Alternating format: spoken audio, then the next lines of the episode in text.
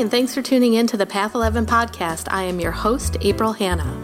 At the Path 11 podcast, we are here trying to deliver leading edge research on consciousness, healing, and metaphysics. And just like you, we are trying to answer the big questions about life Who are we?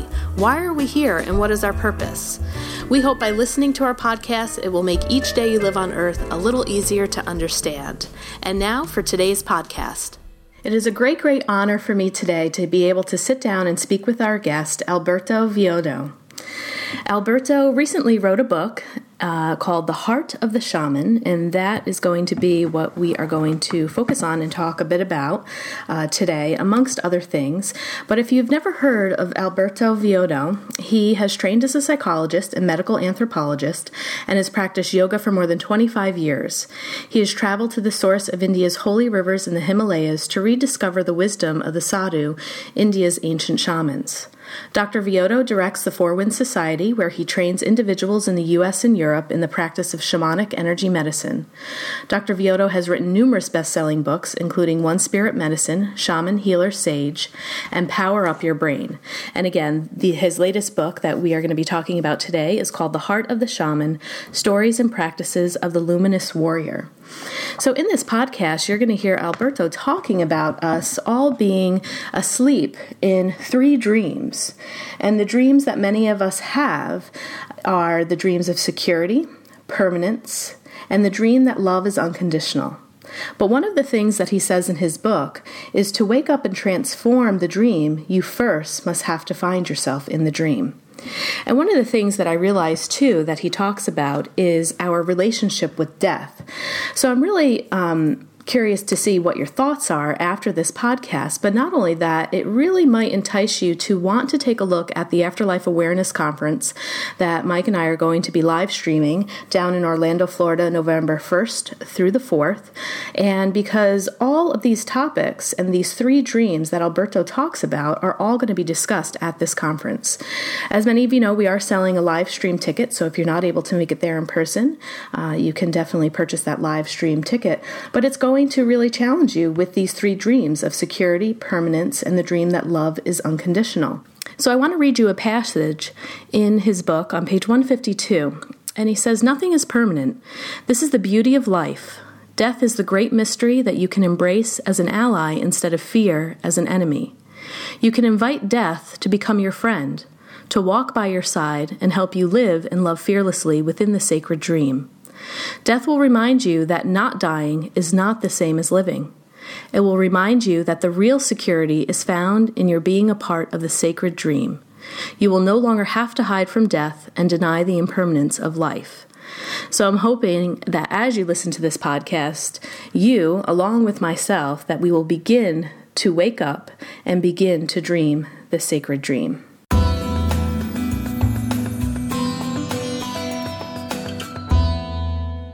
Thank you, April. Good to be with you. Yes, good to be with you too. And I have to say, I really, really enjoyed reading uh, your newest book. I know that you have written 17 of them. This is your 17th book, The Heart of the Shaman. Um, I have personally had the ability to work with a few shamans from different areas of the world. So I am familiar with shamanism. And um, I have been introduced to your work probably, my gosh, years and years ago when I first started getting into the holistic field. Um, but mm-hmm. what I found was really interesting was if I would have read this book um, 10 years ago, I probably wouldn't have been ready for it. So I love the timing uh, that it's come into my life and the timing for you that you've written it because I'm I was ready for it. Well, you know, April, the time as times have changed. Ten years ago, we were living in a different century, in a different world, and today we need to dream a new world into being for ourselves, personally and politically and collectively. And this is what the heart of the shaman is about. How do we, uh, how do how do how do we take part in the sacred dream and break out of the personal dream that we've been so stuck in for so long? Yes, and I did let our listeners know in the intro that you were going to be um, trying to probably wake all of us up in this podcast. But I also, um, you know, did give your intro, but I don't want to assume that everybody does know who you are and part of your journey. So I was wondering if you wouldn't mind for our listeners who are being introduced to you for the very first time, if you can just give them a small background because you have a very large background of all of the stuff that you've done, but just a part of your path that uh, led you to where you are here today? Sure. You know, I started in a in a brain laboratory. So we were we were looking at the human brain at San Francisco State University and seeing if we could create psychosomatic health. Because we knew we could create psychosomatic disease and a bunch of the stress chemicals in the brain, but could we create health? And at a certain point, I I thought we were looking out of the wrong end of the microscope. We, you know, we're slicing and dicing and staining the brain and putting it under the microscope.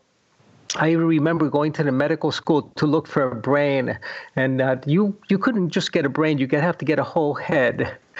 And uh, so, and this is the fascination of the West. We're fascinated with the brain, but we forget the heart, and we forget the soul. So, at one point, I shut my lab down and I went to the Amazon to work with the medicine men and women that didn't have high technology, that didn't have MRIs and they didn't have brain imaging and scans, and but they used the, the power of the heart and the soul and the mind to create health. And then I spent 25 years studying uh, with the shamans and eventually training and becoming um, a medicine person myself. And I remember one of the old women shamans said to me, You know, Alberto, we have to heal you before you can walk this path. And I was in my early 30s and in perfect health. And I said, What are you going to heal me from? He said, Well, we have to heal your ignorance because you've got a lot of information in your head, but, but really very little knowledge. and uh, and I went, but wait a minute, what do you mean heal my ignorance? He said, yeah, Alberto. I said, no, no, no it's Dr. Villoldo. I had a brand new PhD. and they said exactly my point. And then I learned that the shamans differentiate information from wisdom. Information is knowing that water is H2O. Wisdom is being able to make it rain. Information is knowing a diagnosis. Wisdom is being able to heal. Mm-hmm. And information is knowing a little bit about the brain, and, and wisdom is it, it is being able to explore the power of the mind and consciousness to create reality. So that's a that's in a nutshell how I got to the Amazon. yes, and didn't you um, more recently too? When you went through your own type of illness and healing um, recently as well, is that correct? You know, I spent so many years in the jungles in Africa and in uh, South America and in Mexico and in Indonesia that I picked up, unbeknownst to me, I picked up about 20 different viruses and parasites. Wow. And at one point, I got really sick. I couldn't even walk 100 feet without needing to sit down and rest. And I had just gone in for a full head to toe medical checkup and I was talking to my friend Gregg Braden. We were in a keynote speakers in a conference together, and Greg was saying, Ah, Alberto, you're just getting old. You just got to deal with it. I said, No, no, no. There's something else going on. And when I called back to the hospital to get my results, they said to me, You should be dead. Mm. They, they had put me on a world map and said, You know, these parasites only exist here, and these viruses only come from there, and these worms only live in North Africa. So uh, I had, you know, I had a, a, liver that was. They told me to come to come back immediately to Miami and get on a liver transplant list, and my heart was full of holes and my brain was full of parasites. So I thought about it and I said, what am I going to do in Miami waiting for a liver? So I went to the Amazon instead.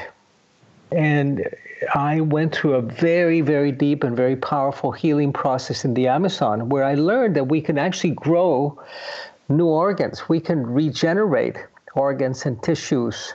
We can upgrade our brain. We can I grew a new liver, but I use Western medicine also. So I use Western antibiotics, the same kind of worm medication I give my dogs. I had to take for two weeks to kill the viruses and the parasites in, in my liver, in my heart, and in my brain. And then I had a, a liver that was not working. I had turned gray, deep gray. And in one of my drumming meditations, I went down into the lower world and I discovered a, um, a little boy that was very, very sad. And he said to me, You know, it's a shame that you're going to die before you can recover me. I guess we'll have to do it in the next life. And I go, No, no, no, wait a minute. because at that time I had been really preparing to die and also preparing to live. I was getting ready for both, mm. and, and hoping, and hoping that either one of those would be a good outcome. So I recovered this little boy and this innocence that he brought to me, and um, and then I set about using the strategies of the jungle shamans and of cutting edge neuroscience to grow a new liver and to repair my heart and to upgrade the brain. And this is in my recent book, One Spirit Medicine, and in my new book, which is called Grow a New Body. But the heart of the shaman is really about how we can come back to our own aboriginal and indigenous self. Because we're all aboriginal people, we're all earthlings, we're all children of Mother Earth, we're all indigenous. How we can recover this natural self that was never kicked out of the Garden of Eden, that walks with beauty on the earth, that can speak to the rivers and to the trees and to God. And once we recover this natural self, how we can become part of a sacred dream that we've all incarnated into the earth at this time in order to be able to serve. So this is the heart of the shaman. But what led me to it, of course, was that that health crisis. Right. Because in, in the book, I mean, that that's kind of the premise of it too. I mean, I didn't even get to chapter one, and you know, I had to put the book down for about you know a week and a half and just meditate on the three different dreams that you talked about. And you know, with this illness, um, like you said, we are kind of either in the dream of, or all of us have the dream of security, the dream of permanence, and the dream that love is unconditional. And you know, your example too of what you had went through and kind of like facing your death and possibly facing um, living, you had to shed all of those. Yeah, yeah. You know, isn't it amazing that if you, we all have friends, and maybe it's happened to to some of us, that we've all had friends that have gone to the doctor and they find something, they get a diagnosis, and they said they say to them, "You have to go in for surgery tomorrow." Right. It's, it's like, why is it tomorrow? Why can't it be? You know, you've had this for a year. Why do you have to go in for surgery tomorrow? So, it's that fear that comes up when our we feel that our time here on earth is threatened. And then we turn all of our power over to to western medicine which is great for some things. So the minute that we come face to face with our mortality we're caught in a nightmare and it can become a medical nightmare it can become a diagnosis it can become an illness you know, shamans say that diseases do not exist. They don't exist. They really don't exist. Diseases are a collection of symptoms, but they don't exist. Sick people exist, but not illnesses. But if you get a diagnosis, you become a cancer patient or you become a diabetic. You don't hear people saying, I have diabetes. You hear them saying, I am diabetic. Mm. And that's a nightmare. And this book is about waking up from the collective nightmare in these three different areas. That once we wake up from them, then we can actually become sacred dreamers. And until we do that, we're only going to be creating parking spots and getting a little bit better relationship or getting a little bit friendlier spouse. But once we wake up from these three, then we can take part truly in the sacred dream. Yeah, and and I'd like us to go into you elaborating a little bit more on what that sacred dream is because it's a different type of kind of vocabulary and language and concepts for people. Like people don't usually walk around saying, "Oh, I'm waking up to my sacred dream," um, but you know to elaborate well, on that. But the way that I oh, I'm sorry. Go ahead. Well, Mart, you know Martin Luther King did. Oh, that is true. Yeah. I have a, have dream. a dream. John F. Kennedy said, "Yes, we're going to have a person, a man in the moon." Had he said that today, he would have said we would have had a woman in the moon in the next decade. This is a, a dream that is so much bigger than you are and not just a little bit better job, a better house, a better retirement plan, a little bit better health, um, because otherwise we become statistics. And the statistics say that if you live to be 85 years old, and today we're all going to live to be 85, that your risk of Alzheimer's is having of having diagnosable Alzheimer's is 50%, one out of two people. Wow. Hmm. I don't want to live in that nightmare. Right.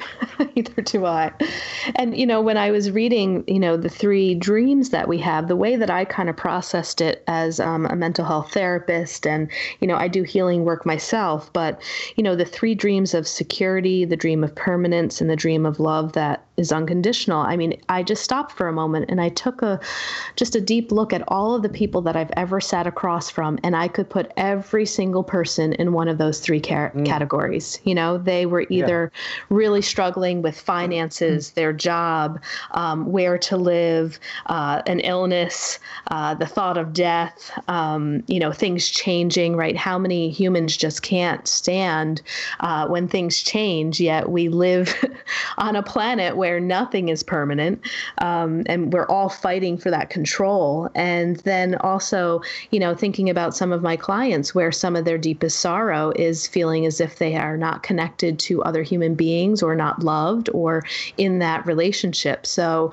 you know, it was just, I guess I woke up a little bit when I just read that and sat and really contemplated about, wow, these really, this is like the catch all for what to me appears to cause a lot of suffering, or as you say, the nightmare and when I, you know, went on further to read more in the book, um, you know, I felt that when you're talking about waking up to that sacred dream, there's a sense for me personally when I think of that where now I'm free. I'm free of all of that if I can really come to that acceptance and that peace of those three dreams that you're talking about. Yep. Absolutely. Wow, that was beautifully put, April. Exquisite. Thank you so much. The uh, this is the key. This is what Heart of the Shaman is about. And this the Heart of the Shaman. The book is really the operating manual for the power of the heart. And it's not the power of love only, but the the shamans understand that the entire cosmos eh, the infinitely huge cosmos and the infinitely small all exist in a little region inside your heart so that we carry the entire universe, each and every one of us. We're not only stewards of our health and of the world and of our families, but in the entire creation.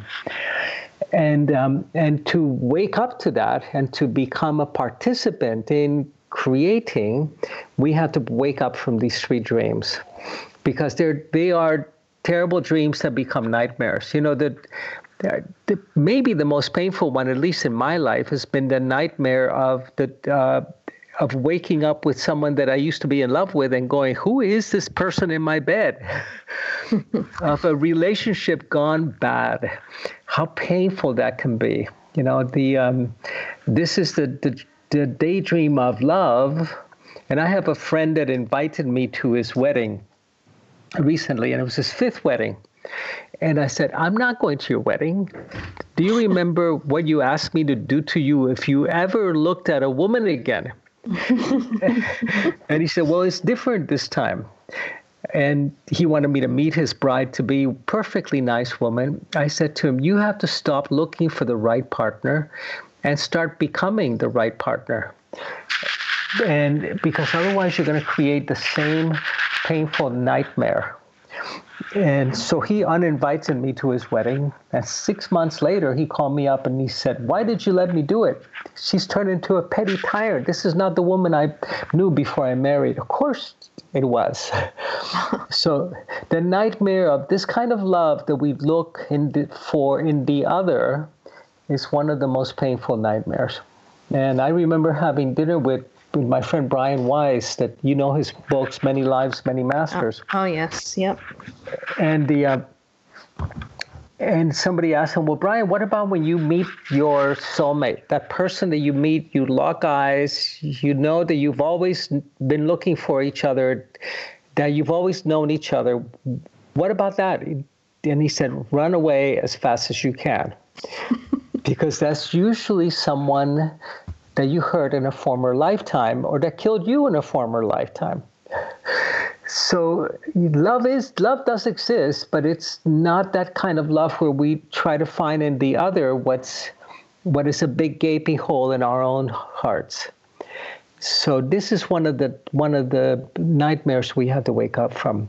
And you know, as an anthropologist, I got to spend time in cultures in Bali and Indonesia. Some amazing, um, amazing rituals that um, these societies would do, where they would pray to the gods, to their gods, and the three things that they prayed for. Guess what they were? Uh, love, security, and health. Precisely. keep me safe, keep me secure from my enemies. You know, even the early Christians, protect me from my enemies. Uh, let me find that kind of love that you find in God only. Let me find my beloved. Let me find the other, the person that I can be happy with. Uh, and it, let me, you know, let me find my health. Let me find, uh, and of course, we have to find these things within.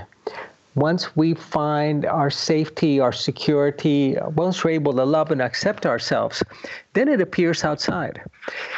And but we all know that formula. The heart of the shaman is how do we go about doing it? Because the shamans were very practical. They didn't want to know that water was only was H2O.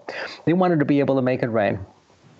And my job today is to uh, because the sacred dream is so important right now that we're living in this collective societal nightmare of climate change and crazy politics and violence. And you know it's it, i asked i was giving a talk to a group of um, of teenagers recently and i said what's the scariest thing in your life? And they said going to high school.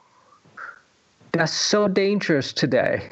Right. wow the um, so this is a, such an important time for all of us to really step back and step into and show up to dream that sacred dream together. And that's why i wrote the book and you have some exercises like right in the beginning of the book of how to break out of that daydream. And it's really like you say throughout the book, it's trying to get out of that pattern of saying, well, when I lose the 10 pounds, then I will go and apply for that new job or I'll go and uh, you know try out for this play that I want to be in. So we sometimes get in, trapped into that when I when I do this then I'll be able to do that. I'll have the confidence to do that. And you talk about how it's important to break that down and just state it saying I will Yep, and I am. and I am, yes. Which makes it immediate. I will yeah, almost implies a little, you know, the day after tomorrow. But yeah, the when then paradox. When this happens, then I will be. And you want to break out of that. That's that's what keeps us trapped in in the nightmare. And when we are able to break out of that, then we can begin to dream creatively. So a few days ago, I was driving to my office in in uh, Miami. Our offices are in Miami, and what I do today is I train modern shamans through our Light Body School program. I was driving to my office, and I had a uh, a friend of mine, really well-known author, that were both published by Hay House, and I was saying to him, you know, there's never any parking spots in my office. It's terrible. And he said, Don't worry, Alberto, I'm going to create a parking spot for us. So you, we've all done that, right? Yes. so he closes his eyes and he takes a few deep breaths, and about 30 seconds later, he comes up and he says, I manifested a parking spot. Five minutes later, we get to my office, and there's three parking spots. Now, there's never any park. There's three of them. And I and he says to me, "See, it's incredible, isn't it?" And I go, "Yeah, but if if you're so good at it, why do you have to do it every time? Why can't you just create parking spots for the rest of your life right now with one meditation?" and he didn't like that. He, we're good friends, so we, we got over it. So we're really dreaming the small dream right now. Most of us are. We want things to be a little bit better. We want to find the next parking spot. And what we are, and you do, all of these come automatically when you're able to dream world peace. If you're able to dream hung, the end of hunger in the world, all of these things come. And so when somebody asks you, what are they ask me, what are you doing, Alberto? Are you working on a new book? I go, yeah, but what are you doing? I go, I'm, I'm creating world peace. That's what I've taken on. And that's not just a parking spot. I'm dreaming world peace. And it's interesting if you, uh, a friend of mine is a Buddhist teacher and he teaches priests, the Zen Buddhist priest in Japan. And he tells me that the, many of the Japanese masters, Zen masters, are leaving the city monasteries and they're going up to the mountaintop monasteries because they realize that at this time it's, they, it's more important for them to envision world peace from the mountaintop than to be training a young Japanese executive on how to meditate sitting in a cushion in the city. Mm. So your practice of sacred dreaming is a disruptive te- technology. And if we can do it together, you not only create a better world for yourself, we create the new world we came here to create together. Because we've all been shamans in the past at one time or another. And we chose to be born at this time to, to help the earth go through a very difficult transition. And this is one of the technologies that, that can do that. Now, kind of um, following up with that, what this makes me think about in your book is uh, reading about the despacho, and uh, you know this practice of gratitude, prayer of gratitude, and um, but there was a part where you were talking about the golden book and the silver book, and how you have the ability to really write your own original story. And I think a question that I am thinking about on a daily basis, many times a day, is the question of do we really have free will or is this life destined? So, am I really you know, am I in these nightmares, but I have the free will to really be able to change it? Or is some of this really predestined for me to learn and evolve with my soul process? So I kind of made markings, um, you know, in this chapter about, well, is he talking about free will? And, you know, what do shamans believe about that? If there is this other book that is blank, um, you know, it's like you have the golden book where some stuff is written out for you, but then the ability to write your own. Um, I wanted you to talk a little bit more about that but that's also connected a little bit in the making of the despacho, where you talked about the shamans placing a piece of gold foil and a piece of silver foil in the center of the despacho. And I know at the end, when you're creating the sacred ceremony, that when you leave it, you are supposed to go and be of service and to give and be of gratitude. So I was hoping we can maybe talk a little bit about that as well. Yeah, that's a really good question, April. It's a really important question, and let me let me make it a little bit bigger. Okay. So, when so what's really most operant? Is it our genetics, our DNA? Is it the illnesses that run in our family that are programmed into the instructions of our genetic code that we inherited, or can we epigenetically modify this this DNA that we inherited to not have the heart conditions and or the breast conditions, how much of it can we change? How much of it is preordained? How much of, of it can we change? And we know that epigenetically that you that the, the food you eat will modify your genetic expression and the thoughts you think and how you forgive will repair your telomeres and increase your lifespan. So it's both if you don't change your diet, you're going to play out you're going to get sick the way that your parents got sick, and you're going to live like they lived and have the same psychological dramas that they did and die the way they died. But if you change your diet and you change your limiting beliefs and you practice charity and compassion and you you pray, you give gratitude, you're not going to be living that scripted uh, life that was selected for you by your family, by your genes, by your upbringing.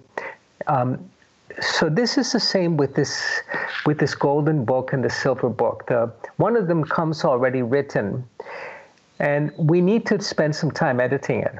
There's no doubt that it needs editing. But if we spend all of our lives editing, we're not going to write our original book. so it's a balance between the two. And frankly, there's nothing as boring as meeting someone who's in their 50s and still dealing with mommy and daddy issues. It's like, come on, you know, let's get on with it. Right, and I know I actually underlined another section in your book where you talked about um, like the recollections that we hold about our childhood are real but not true. They're a bad dream, and you know many times it seems to me, you know, in my field too, that we tend to hold on to our old stories, and I see people wanting to break free and kind of come out of those childhood stories or the hurt or the pain that they experienced in adolescence, early adulthood, say after a divorce.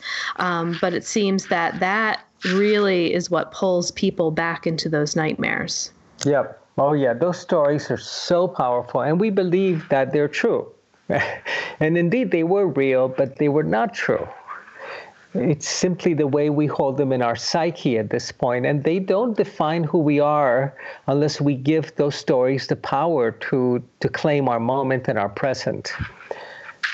Yeah, and you also talk about how uh, the mind is mad, and maybe even our addiction to thought, and how people are very almost uh, afraid that if we were to stop thinking or having these thoughts, that we would cease to exist. Yeah. So here we're getting into, you know, one of the difficult things about writing about shamanism, like I have done in this book and in my earlier books, is that it's a feminine tradition. The shamanic traditions are deeply feminine. They're, they're traditions of power. They're interactive. They're not about information. They're not about uh, facts. They're not. They're not objective. They're subjective. They're participatory. But when you're writing in the West, you have to kind of put it in a Western context. Mm-hmm. So it's it's it's hard to make that translation sometimes. But in the one one of the great shamanic practices is to be able to witness the workings of your own mind and how mad it truly is so that you can see how the mind darts here and darts there and how we keep it occupied all day and he keeps us occupied and how we don't have time to practice no mind or empty mind or stillness or quieting the mind and it doesn't last for too long we sit down to try to meditate and after about 10 breaths you start going, well, I wonder if I have any important emails that have come in in the last 30 seconds.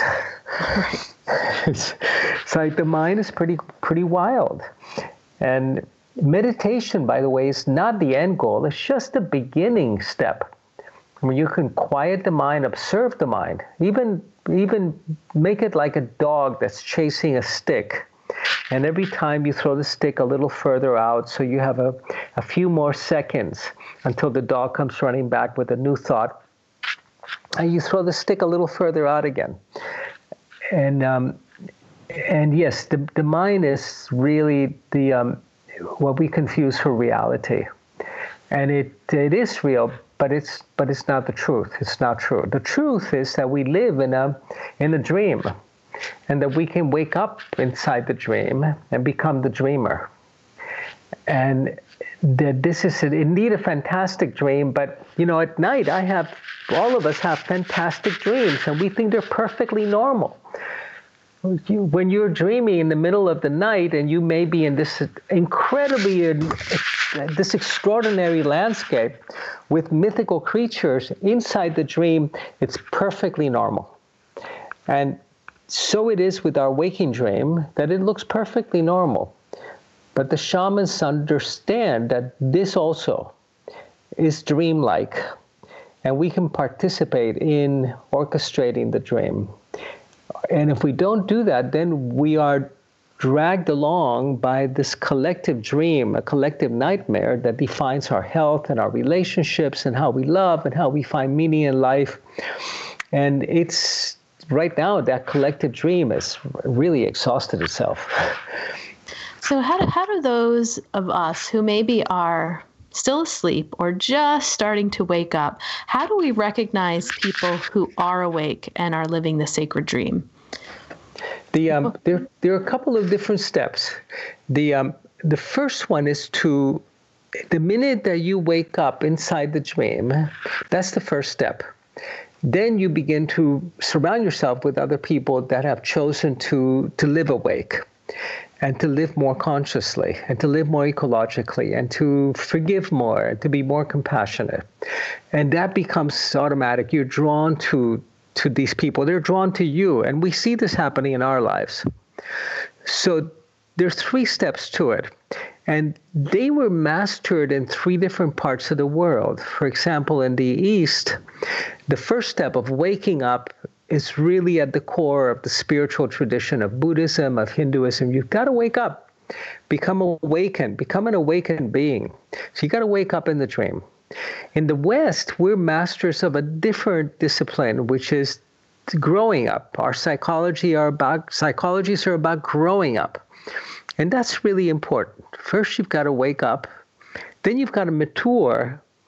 You can't just go, wow, this life is but a dream, incredible. You can't go walk around the rest of your life doing that. You've got to grow up within with this awareness and integrate it into your life and become active in um, in creating a, a sub- substance in your own life and truth in your own life. And then the third step, which is what the shamans bring, the first is waking up, the second is growing up, and the third one is showing up. So, showing up means that you're part of the sacred dream. You're showing up to dream the world into being. The seduction of staying stuck and growing up is that you're always working on yourself for the rest of your life. And yes, we have to do that. But after a while, you have to start writing that other book. And that other book is not only about me, it's not a me book. It's one in which the I literally disappears and it becomes the, the book of the nature of, of creation in the cosmos, in the world, and in, in this beautiful canvas that we call Earth. And this is the understanding that the shamans of old have, regardless of the culture that they that they come in. They are the earth keepers. They are the stewards of a sacred dream in the earth, and they know that when they serve that dream of, of not only humanity but of all living creatures, that then everything is bestowed upon them. They don't have to then pursue uh, a better car, a better house, a, a nicer partner. All of that comes because your your dream is inclusive of the personal. And this is the time that we're living in. It's one of stepping beyond the me uh, pursuits and into the we, and into the into this global dream. And then that resolves all of our personal issues. Yes, and I know you you mentioned it in your book, and I've seen it firsthand, where you say, you know, kind of when you become filled with that light, and and that is what you're doing in that that third step, that the universe kind of conspires to support you in all ways possible. Yeah, precisely. And you let me give you a really mundane example.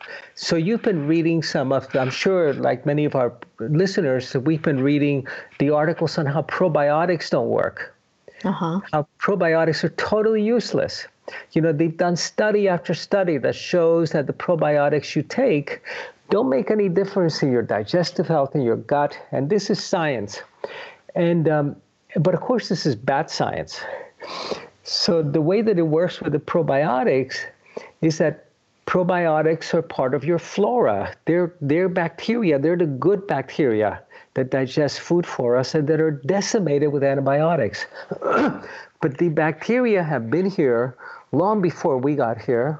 They've been here for 2,000 million years, and they'll be here long after we're gone. And they're part of the mind of the planet. And they're living creatures.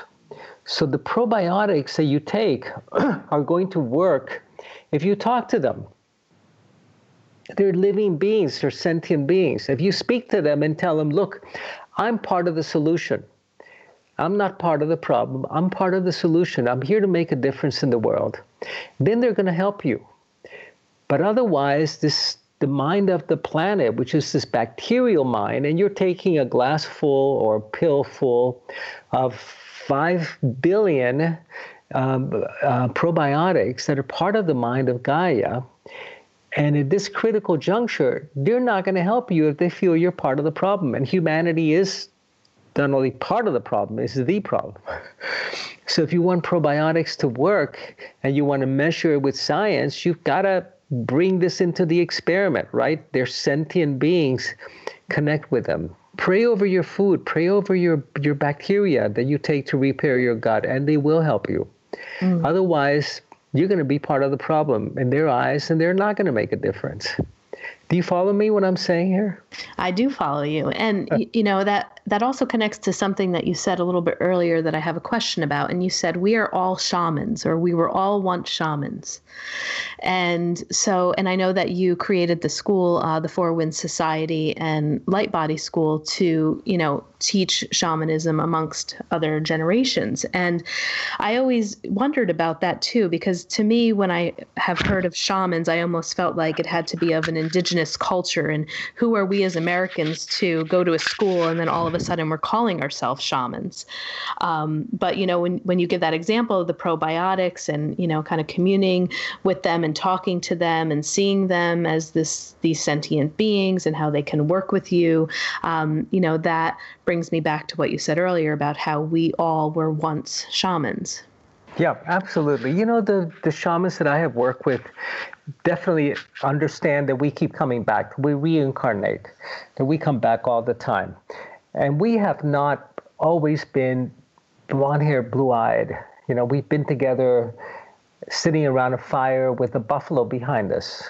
Uh, we've prayed together in stone temples above the snow line we've we've journeyed together before along the medicine way and we've all decided to reincarnate together at this time to help the earth go through a very difficult crisis so that when I teach our students about the medicine way, it's really not teaching them something new, it's helping them to remember what they have already known.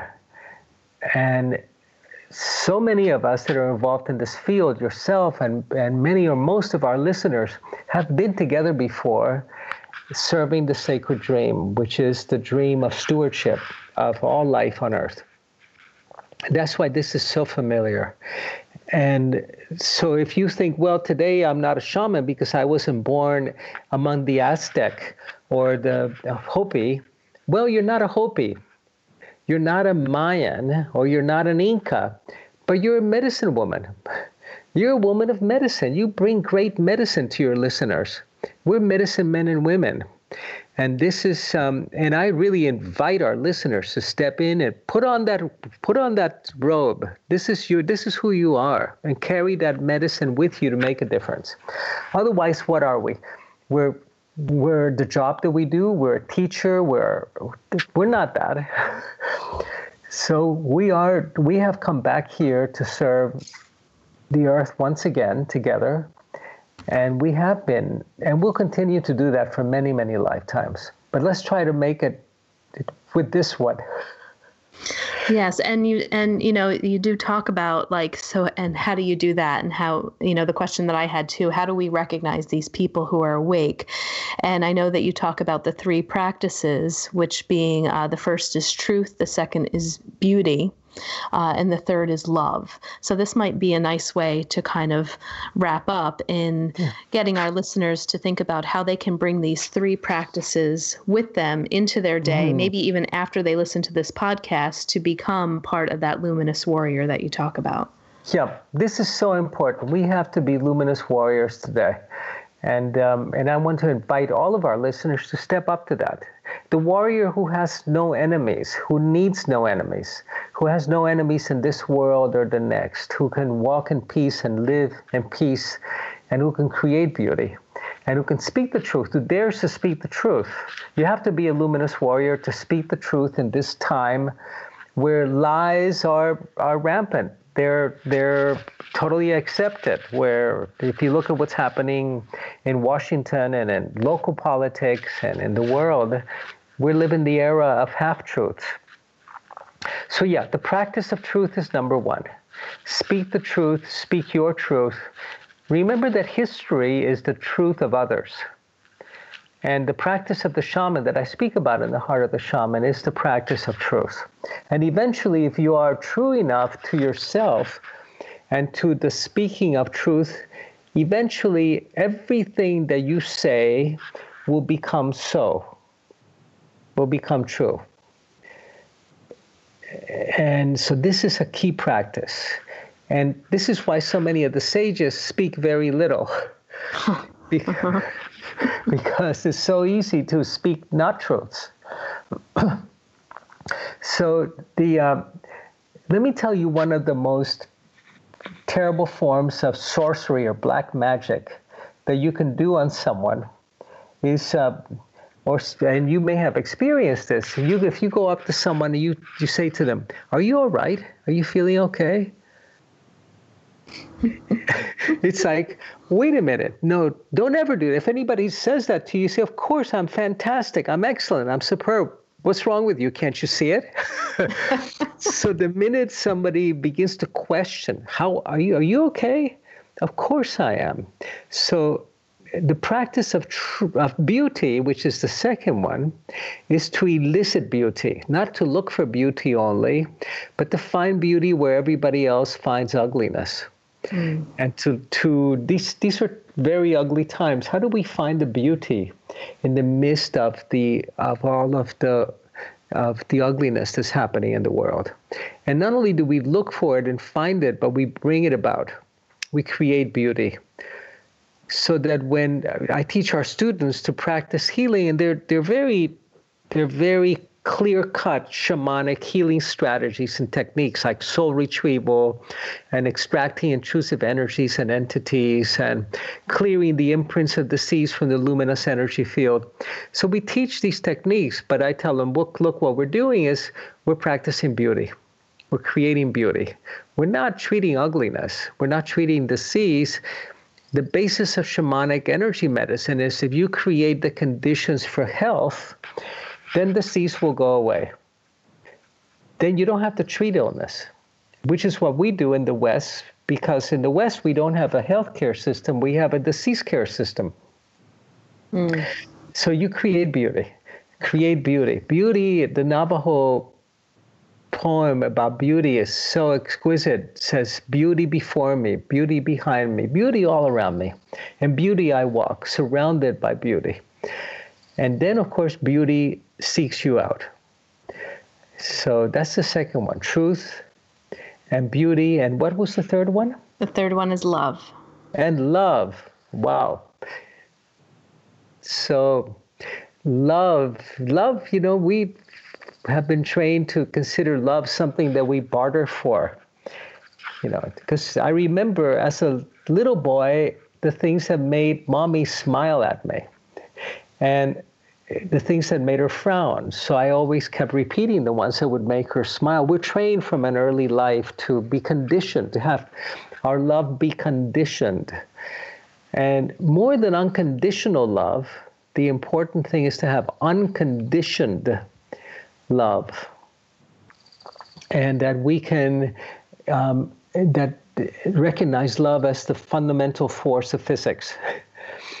that that's what creates galaxies and it's the same thing that the jaguar feels as it pounces upon the deer and snaps its neck in an instant or that the rain feels for the flowers or a mother for a child or we feel for each other and so how do we practice love and not look for love mm-hmm. so these are the three core practices of the luminous warrior and love perhaps being the um, the most exquisite one of all.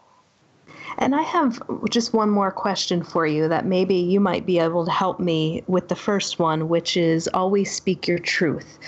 Um, and I would say that this has been, uh, you know, as I'm beginning to come into my own acceptance of some of the healing, uh, you know, opportunities and gifts that I have had with with my clients, and knowing what I do know, studying what I have studied about consciousness, I've kind of sometimes feel like I'm the wacky one of, you know, okay, now here I am talking to my probiotics, and you know, April's the one that thinks that everything is a sign, and you know, just you know, I'm kind of get teased a lot for being quote unquote that person. So there's always been, you know, on this path too of being like a Reiki healer, of you know, when you come up to other people or have conversations with other people, maybe who are more asleep, or they might be very trapped in certain belief systems. Um, you know, as I'm maturing, I'm feeling more comfortable to kind of speak that truth. But how do you speak your truth about this without having the ego get involved?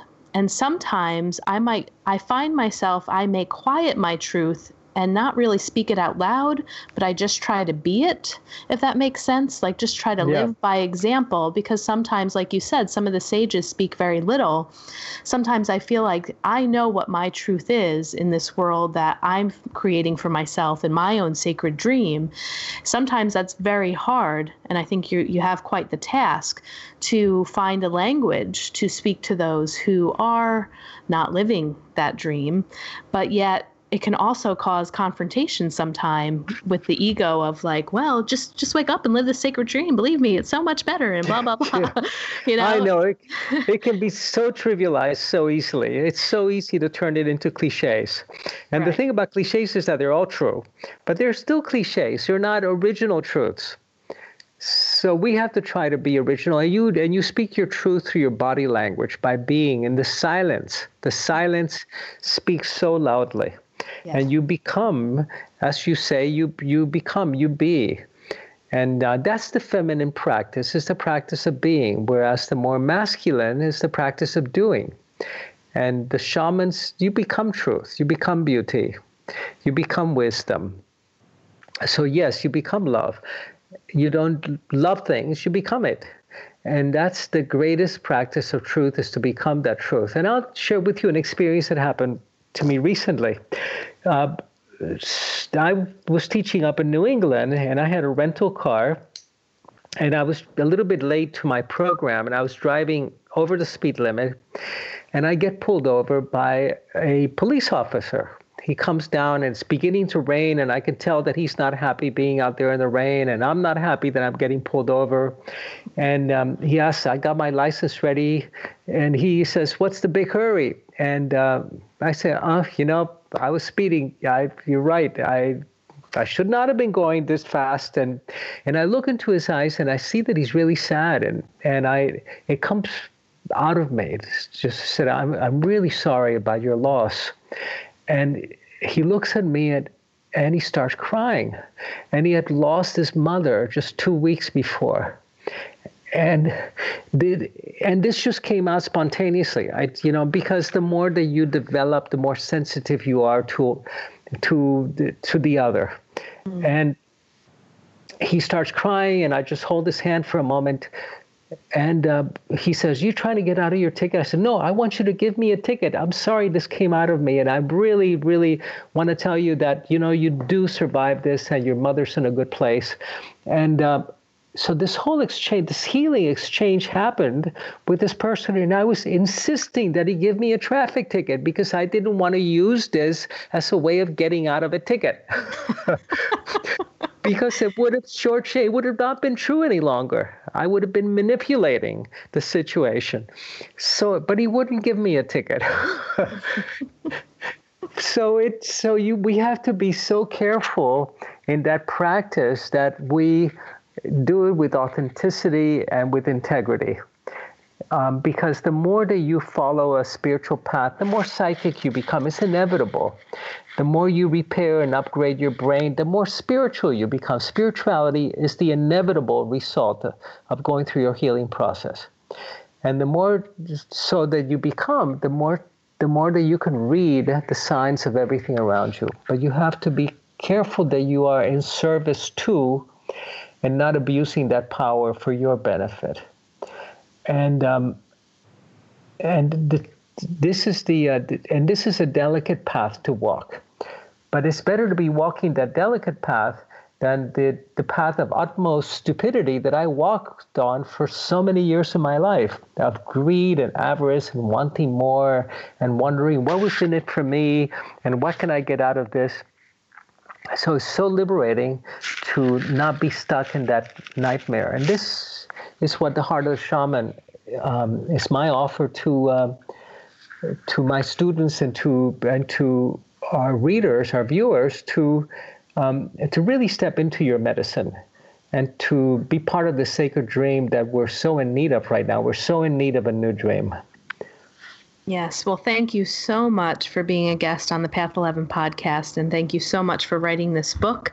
Um, even though I have never met you in person, I already feel like I am a student of yours. So I am very grateful.